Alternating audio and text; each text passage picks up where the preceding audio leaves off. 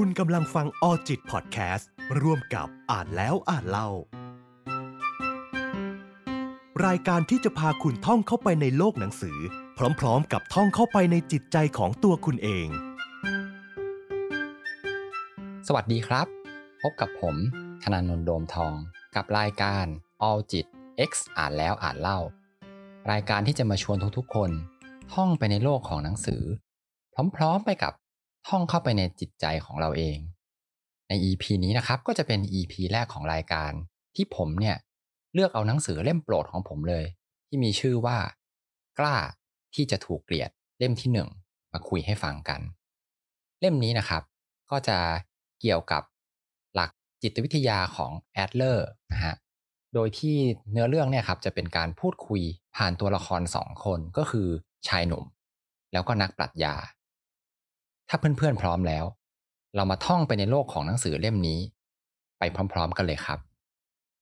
หนังสือกล้าที่จะถูกเกลียดเล่มนี้นะครับ อย่างที่บอกไปว่าเป็นเล่มที่หนึ่งนะฮะสังเกตได้จากสีปกครับ เล่มหนึ่งเนี่ยสีปกจะเป็นสีน้ำเงินเข้ม ส่วนเล่มที่สองนะครับที่ออกตามหลังมา จะเป็นสีแดงครับ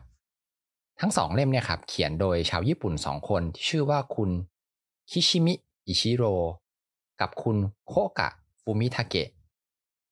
เรื่องราวของหนังสือเนี่ยครับก็จะเป็นการอธิบายหลักจิตวิทยาของคุณอัลเฟรดแอดเลอร์ที่เป็นนักจิตวิทยาชื่อดัง ชาวออสเตรีย ผู้ที่ได้ชื่อว่าเป็นบิดาของการพัฒนาตนเองเลยทีเดียวครับ การเล่าเรื่องก็จะผ่านตัวละครนะครับ อย่างที่บอกว่าจะเป็นชายหนุ่มที่เป็นผู้ที่มีปัญหาเกิดขึ้นในชีวิตนะครับ ก็ชายหนุ่มเนี่ยก็เลยไปปรึกษากับนักปรัชญา นักปรัชญาเนี่ย ก็จะเป็นผู้ที่ให้คำแนะนำโดยที่นำเอาหลักการของแอดเลอร์เนี่ยแบบมาประยุกต์แล้วก็ให้คำแนะนำกับชายหนุ่มครับ โดยในเนื้อหาของรายการนะครับ ผมจะขอสรุปเป็นประเด็นที่ทั้งสองคนเนี่ยคุยกันทีละเรื่องทีละเรื่องเพื่อที่คุณผู้ฟังเนี่ยจะได้เข้าใจหลักจิตวิทยาของแอดเลอร์เนี่ยได้ง่ายยิ่งขึ้นครับ ประเด็นแรกเลยครับที่ชายหนุ่ม พูดคุยกับนักปรัชญาเนี่ยก็คือ คนเรา เปลี่ยนแปลงกันได้ทุกคนครับ ชายหนุ่มได้เล่าถึงเพื่อน ผู้ที่ไม่ยอมก้าวออกมาจากห้องเลยก็คือใช้ชีวิตอยู่แต่ในห้องนะครับ ใครที่เคยอ่านการ์ตูนญี่ปุ่นหรือว่าดูซีรีส์เนี่ยก็น่าจะเคยเห็นคนที่เขาใช้ชีวิตอยู่แต่ในห้อง แล้วก็ไม่ยอมออกมาจากห้องเนี่ยแม้แต่ก้าวเดียว คนเหล่านี้เนี่ยครับ ส่วนมากล้วนแล้วแต่มีแผลในใจจากอดีตอันเลวร้ายด้วยกันแทบทุกคนเลย นักปรัชญา หลังจากที่ฟังเรื่องเล่าของชายหนุ่มแล้วก็เลยอธิบายว่า เพื่อนของชายหนุ่มเนี่ยทำสิ่งนี้ไป เพื่อให้รู้สึกว่าตัวเองเนี่ยรู้สึกว่าเป็นคนพิเศษ เพราะว่าพ่อแม่เนี่ยก็ต้องคอยเอาใจ คอยช่วยเหลือนะครับ คอยส่งข้าวส่งน้ำแต่ว่าเมื่อใดก็ตาม ที่ตัวเพื่อนของชายหนุ่มเนี่ยออกมาจากห้อง ความพิเศษแบบเนี้ยก็จะหมดไปในทันที ก็จะกลับกลายเป็นคนธรรมดา นักปรัชญานะครับ หลังจากให้คำแนะนำแล้วเนี่ย ก็เลยเล่าถึงเพื่อนของตัวเองบ้างครับว่าเขาเนี่ยมีเพื่อนอยู่คนหนึ่งมีความฝัน ฝันอยากที่จะเป็นนักเขียนนิยาย แต่เพื่อนของนักปรัชญาคนนี้จนแล้วจนรอดครับ กลับไม่เคยเขียนนิยายเลย แม้แต่สักครั้งเดียว โดยที่คนคนนี้ก็มักจะมีข้ออ้างว่ายุ่งไม่มีเวลาต้องทำงานหนัก จนวันเวลาผ่านไป สุดท้ายแล้ว ก็แน่นอนครับว่าเขาเนี่ย ไม่ได้เป็นนักเขียนเลย นั่นก็เพราะว่าเขาเนี่ยไม่ได้มีการเริ่มลงมือทำเขาอาจจะมีความคิด ที่ว่าไม่ลงมือทำเนี่ย ก็ไม่มีความล้มเหลวนะครับ หรือว่าที่เราคุ้นเคยกันก็คือคำที่เรียกว่าคอมฟอร์ทโซนนั่นเอง แต่การทำแบบนี้ครับ การที่ไม่ลงมือทำเลยเนี่ย โอกาสสำเร็จจะเป็นกี่เปอร์เซ็นต์ครับคำตอบก็คือศูนย์เปอร์เซ็นต์นั่นเองนะฮะลองมองในมุมกลับกัน ถ้าเพื่อนคนนี้ ลองเขียนนิยายดูครับ ลองลงมือทำลองส่งประกวด ถึงแม้ว่าครั้งแรก ๆ อาจจะตกรอบ แต่ก็จะได้รับคอมเมนต์เนี่ยมาปรับปรุงนะครับ แล้วก็แก้ไข และถ้าเขามีความพยายามในการส่งไปใหม่นะครับ เขียนใหม่ โอกาสที่เพื่อนคนนี้จะได้เป็นนักเขียนเนี่ยก็เพิ่มมากขึ้น อาจจะเพิ่มจาก0%เนี่ยเป็น 10 หรือ 20 หรือ 30%ขึ้นอยู่กับความพยายาม หลักจิตวิทยาแบบแอดเลอร์เนี่ย หัวใจของมันก็คือ เป็นหลักแห่งความความกล้า แล้วก็การเลือกที่จะเปลี่ยนแปลงตัวเองครับ ประเด็นถัดมานะครับเขาคุยกันถึงเรื่องความทุกข์ครับ ความทุกข์ทั้งหมดเนี่ยของมนุษย์ ล้วนเป็นความทุกข์ที่เกิดจากเรื่องของความสัมพันธ์ของเรากับคนอื่น อันนี้เนี่ยก็เขาพูดกันถึงเรื่องความทุกข์นะครับ ลองคิดดูครับว่า ถ้าเราอยากเลิกมีความทุกข์เนี่ย เขาก็แนะนำว่าก็คือจะต้องไปอยู่คนเดียวในโลก มันก็ดูกำปั้นทุบดินไปหน่อยนะครับ ซึ่งมันเป็นไปไม่ได้นะฮะหลาย ๆ คนเนี่ยครับ กลัวการที่จะมีความสัมพันธ์กับคนอื่นเนี่ยมากจนเกินไป คนเหล่านี้จึงแก้ปัญหาด้วยการเกลียดตัวเอง เกลียดตัวเองคืออะไรครับ ก็คือเหมือนกับว่า คิดว่าตัวเองเนี่ย ไม่คู่ควรที่จะเป็นเพื่อนกับใคร ไม่คู่ควรที่จะสร้างความสัมพันธ์ลึกซึ้งกับใคร เพื่อที่ตัวเองเนี่ย จะได้มีข้ออ้างที่ไม่ต้องไปคบกับคนอื่น พอไม่เริ่มคบกับคนอื่น ก็ไม่ผิดหวังนะครับ อันนี้มันจะเป็นเรื่องของหลักจิตวิทยาครับแต่ต้องฟังแล้วคิดย้อนกลับไปกลับมานิดนึงนะครับ มีคนมากมายเลย ที่ชอบคุยว่าตัวเองเนี่ยเป็นคนพิเศษนะฮะรู้ฟังเคยมีเพื่อนแบบนี้ไหมครับ ที่ชอบบอกว่าสนิทกับคนที่มีอำนาจ หรือกระทั่งแม้แต่คนที่ยึดติดกับของแบรนด์เนมเนี่ย อันนี้ก็ถือเป็นการวางอำนาจในรูปแบบหนึ่งเหมือนกัน สาเหตุเหล่านี้ครับมันอาจจะมาจากความรู้สึกต้อยต่ำในใจก็เป็นได้ครับ หรือแม้แต่บางคนนะครับ ก็ชอบใช้ความทุกข์เนี่ยหรือปมด้อยของตัวเองเนี่ยมาเป็นอาวุธในการควบคุมคนอื่นครับ ยกตัวอย่างเช่นบางคนอาจจะพูดว่า ผมเนี่ยเตี้ยนะครับ หรือว่าผมเนี่ยมีร่างกายไม่แข็งแรง ผมมีโรคประจำตัวนะครับ การอ้างแบบนี้ครับ มันเหมือน เป็นการแบบ ได้รับการให้ความสะดวกอะไรบางอย่างนะฮะเขาก็เลยเอาเหตุผลพวกนี้มาอ้างนะครับซึ่งแอดเลอร์เนี่ยบอกว่า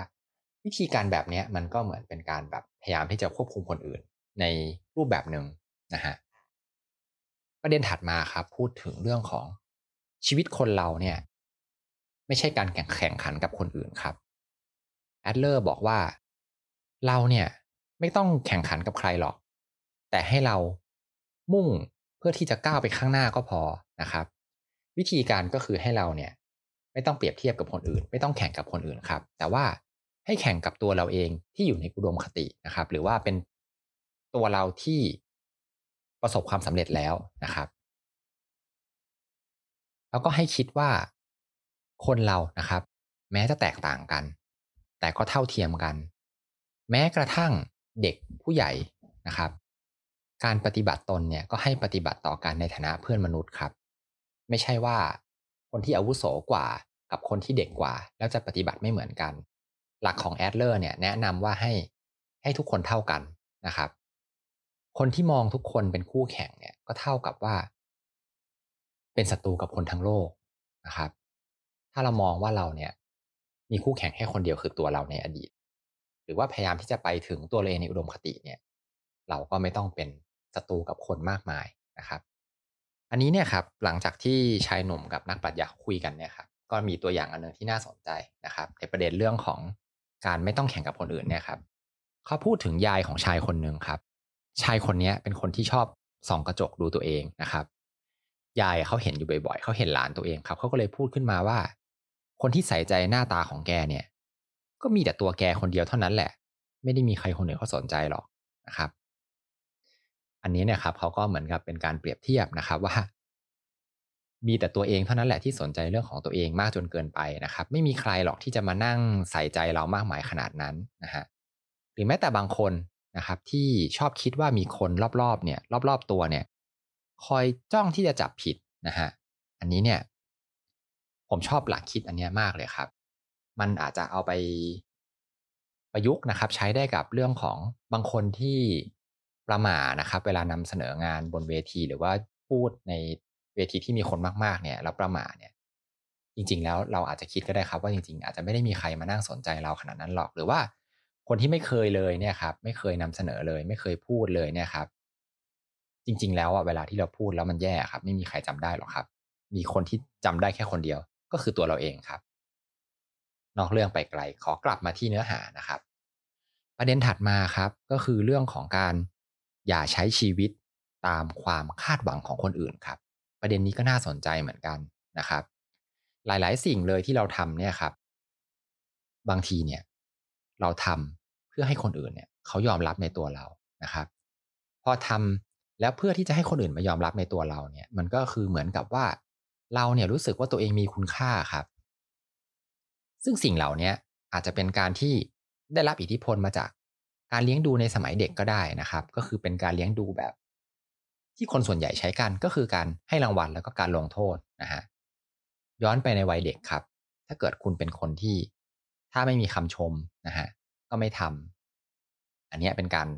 เป็นการเลี้ยงดูแบบให้รางวัลนะฮะหรือว่าถ้าไม่มีการลงโทษเนี่ยก็อาจจะไปทำเรื่องแย่ๆ อันนี้ก็คือเป็นใน part ของการลงโทษนะครับ เราเนี่ยอาจจะเคยได้รับการเลี้ยงดูสมัยเด็กมาแบบนี้ นะครับ มนุษย์เราเนี่ยไม่ได้มีชีวิตอยู่เพื่อทำตามความคาดหวังของคนอื่นครับ อันนี้คือเป็นสิ่งที่แอดเลอร์เขาแนะนำนะฮะ แล้วก็การที่อยากจะได้รับการยอมรับจากคนอื่นเนี่ย หรือว่าเอาแต่สนใจว่าคนอื่นจะตัดสินตัวคุณอย่างไรเนี่ย จะทำให้เราเนี่ยใช้ชีวิตในแบบที่คนอื่น อยากให้เราเป็นครับ ก็จะกลายเป็นว่าเราเนี่ยไม่ได้ใช้ชีวิตในแบบที่เราเนี่ย คาดหวังเอาไว้นะครับ คอยแต่จะต้องไปมองคอยกังวล คอยพะวงเรื่องสายตาของคนอื่นที่เขามองมาที่เรานะครับ แล้วเราก็จะไม่ได้ใช้ชีวิตในแบบที่เราต้องการนะฮะประเด็นถัดมานี้น่าสนใจมากเหมือนกันครับ ไม่เคยได้ยินมาจากหนังสือเล่มอื่นเลยนะครับ เขาพูดกันถึงเรื่องของการแยกแยะธุระของแต่ละคนเนี่ยออกจากกันนะครับสองคนเนี่ยครับเขาก็ยังสนทนากันต่อนะครับ แล้วเขาก็ชายหนุ่มเนี่ยเขาก็ปรึกษาปัญหาต่อนะครับ ประเด็นเนี้ยพูดถึงเรื่องของปัญหานะครับ เกือบทุกปัญหาเลยของความสัมพันธ์เนี่ยมันเกิดจากการที่เราเนี่ยเข้าไปแล้วก็ไปก้าวไก่ธุระของคนอื่นครับ หรือไม่ก็มีคนอื่นเนี่ยเข้ามาก้าวไก่ในธุระของเรานะครับ ทีนี้คำถามก็คือดูยังไงครับว่า แล้วธุระอันไหนเนี่ยเป็นของใครนะครับ วิธีการก็คือให้ดูครับว่าสุดท้ายแล้วเนี่ย ใคร เป็นผู้ที่ได้รับผลกระทบจากการตัดสินใจนั้นๆครับ ยกตัวอย่างเช่น ถ้าเราเนี่ยจูงลาไปที่แม่น้ำนะครับ เพื่อที่จะให้ลาเนี่ยมันกินน้ำนะครับ แต่เราเนี่ยไปบังคับให้ลาเนี่ยมันกินน้ำไม่ได้ครับ อันนี้เนี่ยธุระของเราเนี่ยก็คือการที่เราเนี่ยจูงลาไปที่แม่น้ำส่วนการที่ลามันจะกินน้ำหรือไม่เนี่ย อันเนี้ยเป็นธุระของลาครับ ส่วนผลลัพธ์ที่ได้ก็คือ อาจจะเป็นว่าลาเนี่ยมันกินน้ำหรือไม่กินน้ำนะครับ อันนี้เป็นผลลัพธ์นะครับ อันนี้คือวิธีการดูว่าเป็นธุระของใครนะครับคำแนะนำนะครับ ก็คือจงทิ้งธุระที่ไม่ใช่ของตนเองครับ หรือว่าถ้าพูดในมุมกลับกันง่าย ๆ ก็คือ ให้ทำแต่ธุระที่เป็นของคุณนะฮะยกตัวอย่างครับ ให้เห็นภาพกันง่าย ๆ อย่างเช่นเรื่องของที่เล่าไปตอนต้นนะครับว่า ถ้าคุณมีลูก แล้วลูกของคุณเนี่ยไม่ยอมออกมาจากห้องนะครับ อันนี้ครับก็คือถ้าเราใช้วิธีการในการแยกธุระออกจากกันเนี่ย ก็คือวิธีการแก้ก็คือ เราไม่ต้องไปเฝ้าเขาครับ ไม่ต้องไปจับตามองนะครับ การที่ผลลัพธ์จะเป็นเรื่องของการที่เขาจะออกหรือไม่ออกมาจากห้องเนี่ย อันนี้เป็นเรื่องของผลลัพธ์นะครับ แต่ให้เราเนี่ยครับ สื่อให้เห็นสื่อให้ลูกเนี่ยเห็นว่าเราเนี่ย พร้อมที่จะช่วยเหลือเขาถ้าเกิดเขามีอะไรที่ต้องการความช่วยเหลือนะครับทำแบบนี้ครับในที่สุดแล้วเนี่ยลูกก็จะรู้ว่า สถานการณ์เนี่ยมันเปลี่ยนไปแล้วนะครับ เขาไม่ใช่คนพิเศษอีกแล้ว เขาต้องหาทางแก้ไขด้วยตัวเองครับ แล้วสุดท้ายเนี่ยเขาก็น่าจะต้องออกมาจากห้องนะครับ เพราะว่าถ้าเกิดว่าแค่เราไม่เอาอาหารไปให้เนี่ยเขาก็อยู่ไม่ได้หรอกนะครับ บางทีในครอบครัวนะครับ ก็ต้องบอกว่าบางทีเนี่ย ใกล้กันจนเกินไปนะครับ จนธุระเนี่ยมันปะปนไปหมดเลยคำแนะนำก็คือ เราควรจะแบ่งเส้นของธุระเนี่ยให้ชัดเจนนะครับ แม้แต่ในครอบครัวก็ตามนะครับ ก็คือเกินจากนี้เนี่ยไม่ใช่ธุระของฉันละนะครับ คล้ายๆกับว่าเราเนี่ยทำเต็มที่แล้วในขอบเขตของเรานะครับ แล้วชีวิตคุณจะเรียบง่ายขึ้น แล้วก็จะเบาลงครับ เพราะว่าในที่สุดแล้วเนี่ยเราเนี่ยไปบังคับใครให้มาคิดแบบเดียวกันกับเราไม่ได้ครับ การแยกแยะธุระเนี่ย ไม่ใช่เป็นจุดสิ้นสุดของความสัมพันธ์ที่ดีกับคนอื่น แต่เป็นจุดเริ่มต้นต่างหากนะครับอันนี้เป็นคำของแอดเลอร์นะครับที่เขาให้ไว้นะฮะแล้วก็แม้แต่ในความสัมพันธ์ของพ่อแม่ลูกเนี่ยครับพ่อแม่กับลูกเนี่ยก็ต้องมีระยะห่างที่เหมาะสมนะครับ ใกล้เกินไปนะครับ ก็จะพ่อแม่ก็จะรังแต่ไปดุด่าตลอดนะครับ แล้วก็ไปคอยคิดแทนลูก สุดท้ายแล้วเนี่ยผลลัพธ์ก็คือ ลูกก็จะไม่อยากอยู่ใกล้พ่อแม่ครับ ส่วนถ้าเกิดว่า ทิ้งระยะความสัมพันธ์ไกลจนเกินไปเนี่ย เวลามีปัญหาใหญ่ขึ้นมาครับ ก็ช่วยเหลือไม่ทันนะครับ ทีนี้จะควรจะทำยังไงดีนะครับ วิธีการที่แนะนำครับ ก็คือระยะห่างเนี่ยต้องรักษาให้พอดีครับ ก็คือพอดียังไงนะครับ เปรียบเทียบง่าย ๆ ก็คือ สามารถที่จะเอื้อมมือไปช่วยได้ทันครับ แต่ก็ต้องไม่ใกล้จนไปลุกล้ำพื้นที่ส่วนตัวของลูกนะครับ เพราะว่า ลูกเนี่ยก็ถือเป็นคนอื่นด้วยเหมือนกันนะครับ ในหลักของแอดเลอร์นะฮะเราก็ต้องไม่ไปก้าวไก่ในจุดที่เป็นธุระของเขานะครับ เรื่องถัดมาครับ เป็นเรื่องของความสัมพันธ์แบบเท่าเทียมกันนะครับ อันนี้เนี่ยครับก็คือเขาพูดถึงเรื่องของการที่เราเนี่ยถูกชมนะครับ อย่างเช่น เราไปพูดแล้วเราถูกชมว่า อืม คุณพูดได้ดีนะ แบบนี้ครับ ถ้าเกิดคิดคิดแล้วเนี่ย มันเหมือนกับเป็นคำที่คนที่สูงกว่าเนี่ย มองลงมาที่คนที่ต่ำกว่านะฮะการชมหรือการดุเนี่ย จริง ๆ แล้วอาจจะมีเป้าหมายก็คือเป็นการกึ่งกึ่งการควบคุมก็ได้นะครับ ยกตัวอย่างเช่น เวลาพ่อเอ่อเวลาพ่อหรือแม่ชมลูกเนี่ยครับว่า เก่งจังเลยอย่างเงี้ย มันก็เป็นการกึ่งกึ่งแบ่งชนชั้นนะครับ แล้วก็เป็นการเหมือนจูงใจพยายามให้ลูกเนี่ยทำในสิ่งที่เราเนี่ยชมว่าเก่งนะครับแอดเลอร์เนี่ยครับเขาก็บอกเอาไว้อีกว่า คนเราถึงแม้จะแตกต่างกัน แต่ก็ต้องเท่าเทียมนะครับ ความรู้สึกต่ำต้อยของเราเนี่ยบางทีมันก็เกิดมาจากการที่ถูกแบ่งชนชั้นนี่แหละครับ ลูกเนี่ย จะต้องไม่ถูกมองว่าเป็นเด็กนะครับ วิธีการของเขาก็คือให้เราเนี่ยมองว่าเขาเป็นคนคนหนึ่งนะครับ เป็นคนเท่า ๆกันให้พูดขอบคุณนะครับ เวลาที่ทำอะไรดีนะครับ หรือว่าให้บอกว่าช่วยได้เยอะเลยนะ อย่างเงี้ยครับ เป็นการมองว่าคนเราเนี่ยเท่ากัน แล้วก็ไม่ได้มองว่าเขาเป็นเด็กนะครับ อันนี้ก็น่าสนใจเหมือนกันเดี๋ยวเอาไว้ผมจะลองเอาไปใช้กับลูกดูนะครับ ประเด็นถัดมาครับก็คือเรื่องของความสัมพันธ์ที่ดีนะครับ กับความเชื่อใจนะฮะถ้าเกิดว่าคุณเนี่ยคิดว่าการเชื่อใจใครสักคนหนึ่งแบบไร้เงื่อนไขเนี่ย จะต้องถูกหักหลังแน่ ๆเลยนะฮะอันนี้เนี่ยแอดเลอร์บอกเอาไว้ว่า คนที่ตัดสินใจว่าจะหักหลังคุณหรือไม่ อันนี้ไม่ใช่ตัวคุณ อันนี้ครับเป็นธุระของคนอื่น ดังนั้นธุระของคุณเนี่ยมีแค่การตัดสินใจที่ว่าจะเชื่อใจหรือไม่เชื่อใจ เท่านั้นเองนะครับ ถ้าคุณมัวแต่ไปกลัวว่า จะเชื่อใจคนอื่นหรือเปล่านะครับ หรือว่าแบบจะโดนหักหลังไหมอะไรอย่างเงี้ย ถ้ากลัวแต่โดนหักหลังเนี่ย ในที่สุดแล้ว ตัวคุณก็จะสร้างความสัมพันธ์ที่แน่นแฟ้นกับใครเนี่ยไม่ได้เลยครับ อันนี้ก็ เป็นอีกประเด็นที่น่าสนใจนะครับ ถัดมาครับก็คือการมองชีวิตเพียงแค่ด้านเดียวนะครับ คนที่มองชีวิตด้านเดียวเนี่ย จะเลือกมองแต่คนที่เกลียดนะครับ ซึ่งอาจจะเป็นคนแค่ไม่กี่คนในในชีวิตของคุณนะครับ แต่คนเหล่านี้เอาคนที่เกลียดเนี่ย มาเป็นตัวตัดสินคนทั้งโลกเลยครับ ก็คือคิดว่าคนทั้งโลกเนี่ยเป็นแบบนี้นะฮะคนแบบนี้มักจะ ใส่ใจแต่เรื่องที่ไม่เป็นเรื่องนะครับทั้งๆที่จริง ๆ แล้วเนี่ยมันอาจจะเป็นแค่เศษเสี้ยวของเรื่องราวทั้งหมดนะครับ แต่คนเหล่านี้กลับเอามันมาเป็นการตัดสินทุกอย่างในโลกเลยครับ ฟังแล้วอาจจะงงๆนะครับ ยกตัวอย่างดีกว่า อย่างเช่น คนที่บ้างงานนะครับ คนที่ชอบพูดว่างานยุ่งนะครับ ยุ่งจนไม่มีเวลาให้กับครอบครัวเนี่ย จริง ๆ แล้วเนี่ยครับเขาอาจจะเอางานเนี่ยมาอ้างก็ได้ มาอ้างเพื่อที่จะหลีกเลี่ยงความรับผิดชอบอื่นๆครับ อย่างเช่น ไม่ทำงานบ้านนะฮะ แล้วก็ไม่ยอมเลี้ยงลูกนะครับ ทีนี้มาประเด็นถัดมาครับ ก็คือการที่ทุกคนเนี่ยก็อยากจะเป็นคนพิเศษนะครับ อย่างที่เราคุยกันไปตอนต้นนะฮะการอยากเป็นคนพิเศษเนี่ยครับก็คือการอยากได้รับการยอมรับครับ ยกตัวอย่างนะครับ อย่างเช่นเด็ก ๆ เนี่ย เริ่มต้นเลยเนี่ยครับ เด็กทุกคนเนี่ยก็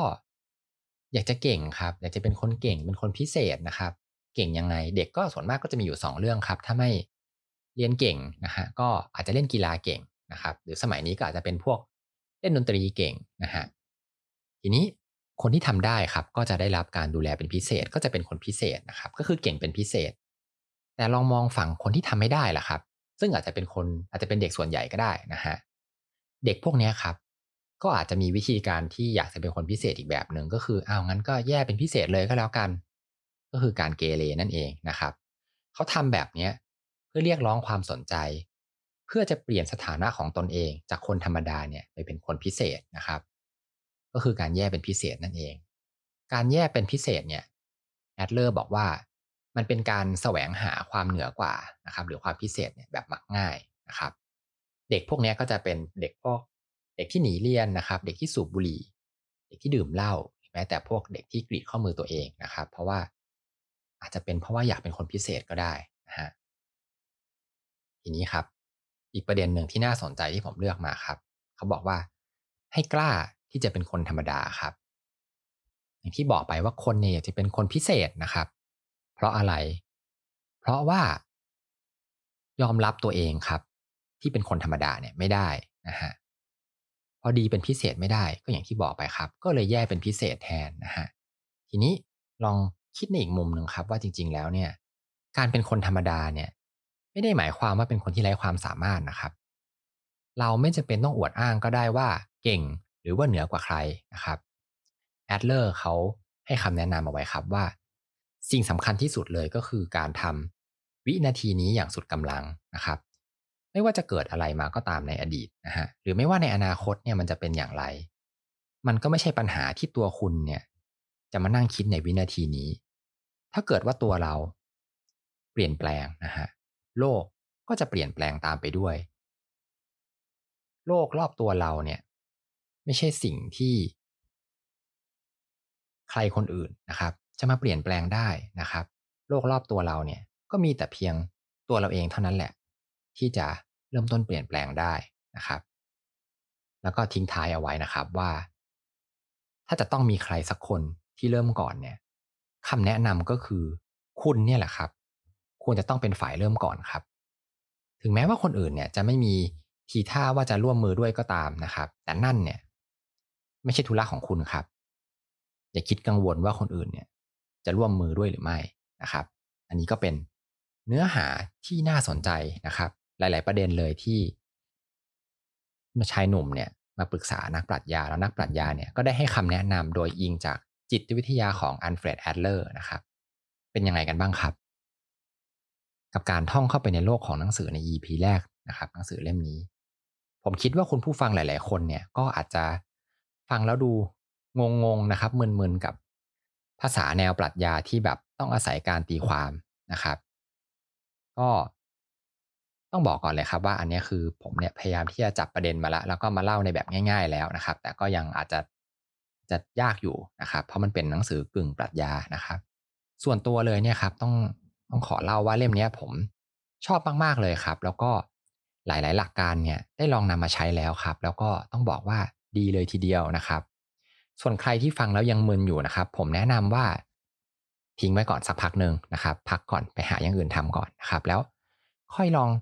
กลับมาฟังซ้ำนะครับ อีกทีหนึ่งนะครับ เพราะว่าตัวผมเองเนี่ย หนังสือเล่มนี้ครับ ก็ อ่านมาแล้วสามถึงสี่รอบเลยทีเดียวนะครับ กว่าจะกว่าจะเข้าใจได้ ซึ่งก็ไม่รู้ว่าเข้าใจได้ร้อยเปอร์เซ็นจริงหรือเปล่านะครับ เพราะว่าเรื่องของปรัชญาเนี่ยมันค่อนข้างยากนะครับ แต่ว่าเล่มนี้ครับ เป็นเล่มที่จุดประกายเลยให้ผมเนี่ย หันมาอ่านหนังสือแนวปรัชญานะครับ โอเคนะครับ ส่วนใน EP หน้านะครับ เดี๋ยวผมเนี่ยจะพาเพื่อนๆ ไปท่องในโลกของหนังสือเล่มไหนนะครับ อย่าลืมติดตามมาฟังกันได้นะครับ ทางรายการ All จิต X อ่านแล้วอ่านเล่านะครับ ก่อนจะจบใน EP นี้นะครับ ผมก็อยากจะฝากแอป All จิตนะครับ ที่ปรึกษาด้านสุขภาพใจ ไว้กับทุกๆคน เพราะเราเชื่อว่า จะเดินทางต่อได้อย่างไร หากใจเราไม่พร้อม ใช้งานได้ฟรีทั้งในระบบ iOS แล้วก็ Android นะครับ แค่เสิร์ชคำว่า All จิตนะครับ A W L J I T ฮะแล้วพบกันใหม่ EP หน้าครับ วัสดีครับออจิตพอดแคสต์ร่วมกับอ่านแล้วอ่านเล่า ดาวน์โหลดได้แล้ววันนี้ทั้ง iOS และ Android